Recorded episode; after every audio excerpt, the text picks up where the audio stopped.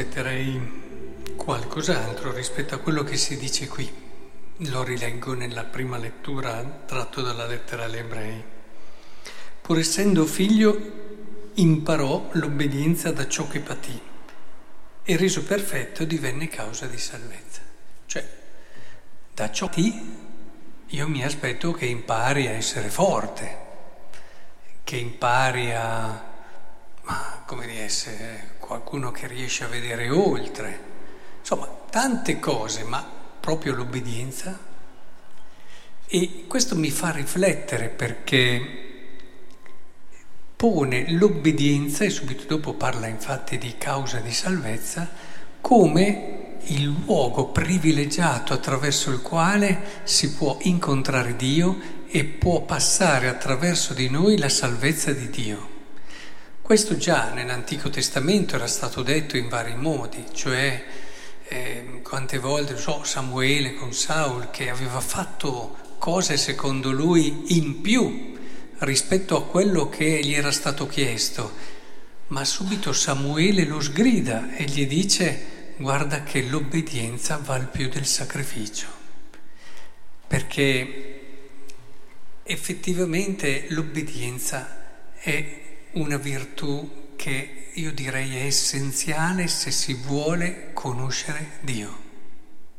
Senza l'obbedienza non potremo conoscere Dio, potremo illuderci di averlo conosciuto, potremo pensare eh, di aver fatto chissà che cosa anche per il suo regno, ma tutto quello che facciamo, se non è in un orizzonte di obbedienza, non salva.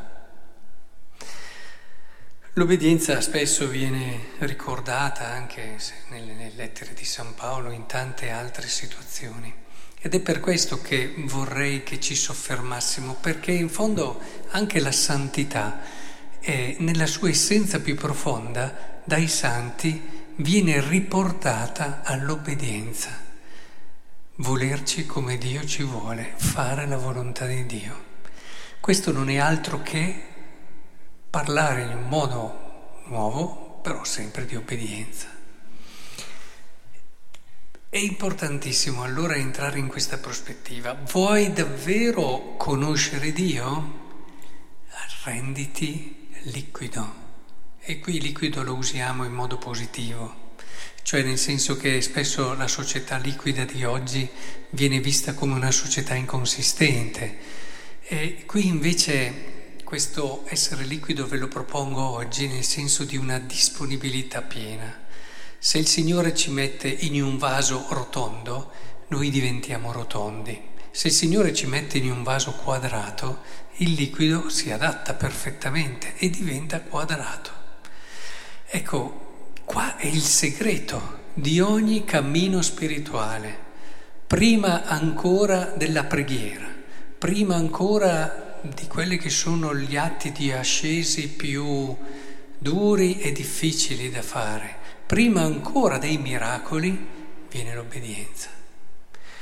E quando devi valutare una persona, non soffermarti sulle cose che dicevo prima, ma guarda com'è obbediente. Questo fa la differenza. Questo fa sì che Dio veramente agisca e operi in lei. E non a caso, appunto, è uno dei tre consigli evangelici. E l'obbedienza, oggi che parliamo di Maria, del suo martirio, penso che il suo martirio sia fondato soprattutto sull'obbedienza. È perché ha obbedito che ha vissuto tutto quello che ha vissuto ed è perché ha obbedito che quello che ha vissuto è, è stato preso dal Signore ed è diventato per noi eh, occasione di salvezza.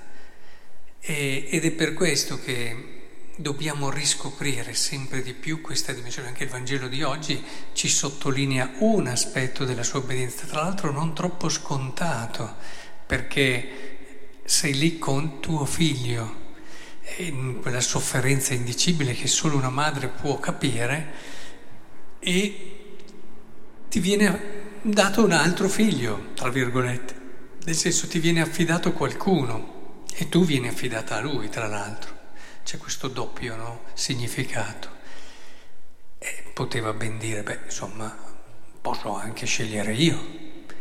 E invece Maria entra in quella obbedienza che l'ha caratterizzata, l'ha caratterizzata dall'inizio della sua esistenza. Sapete che il martirio più, più grande eh, è quello delle obbedienze quotidiane, dal punto di vista umano. E se poi queste obbedienze quotidiane vengono messe in un orizzonte di salvezza, ecco che allora diventano delle obbedienze a Dio. Eh, perché vedete, l'obbedienza è molto discussa.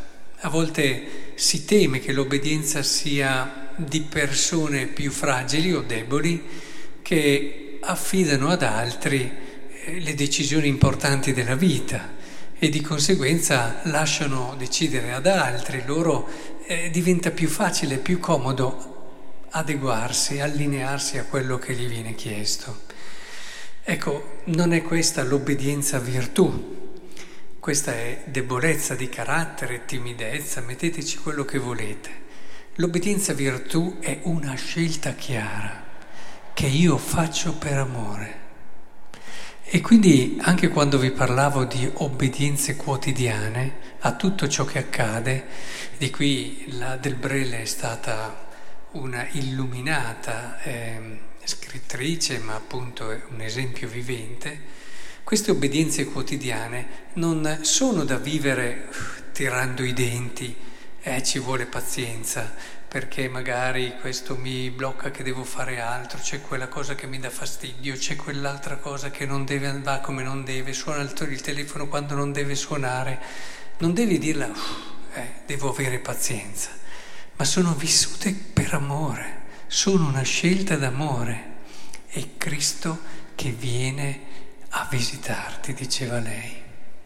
Quindi è importante che riscopriamo la bellezza, la scelta. Qui nella, nella lettura, appena prima di quello che è il brano che vi ho citato, si dice poteva salvarlo da morte e per il suo pieno abbandono a lui venne esaudito. Questo abbandono che è carico di fiducia, che è carico di una scelta forte, decisa, altro che carattere debole che è carico di una certezza, che è scommessa, che è quel rischio che solo chi crede e ha fiducia rischia di, che appunto vuole correre.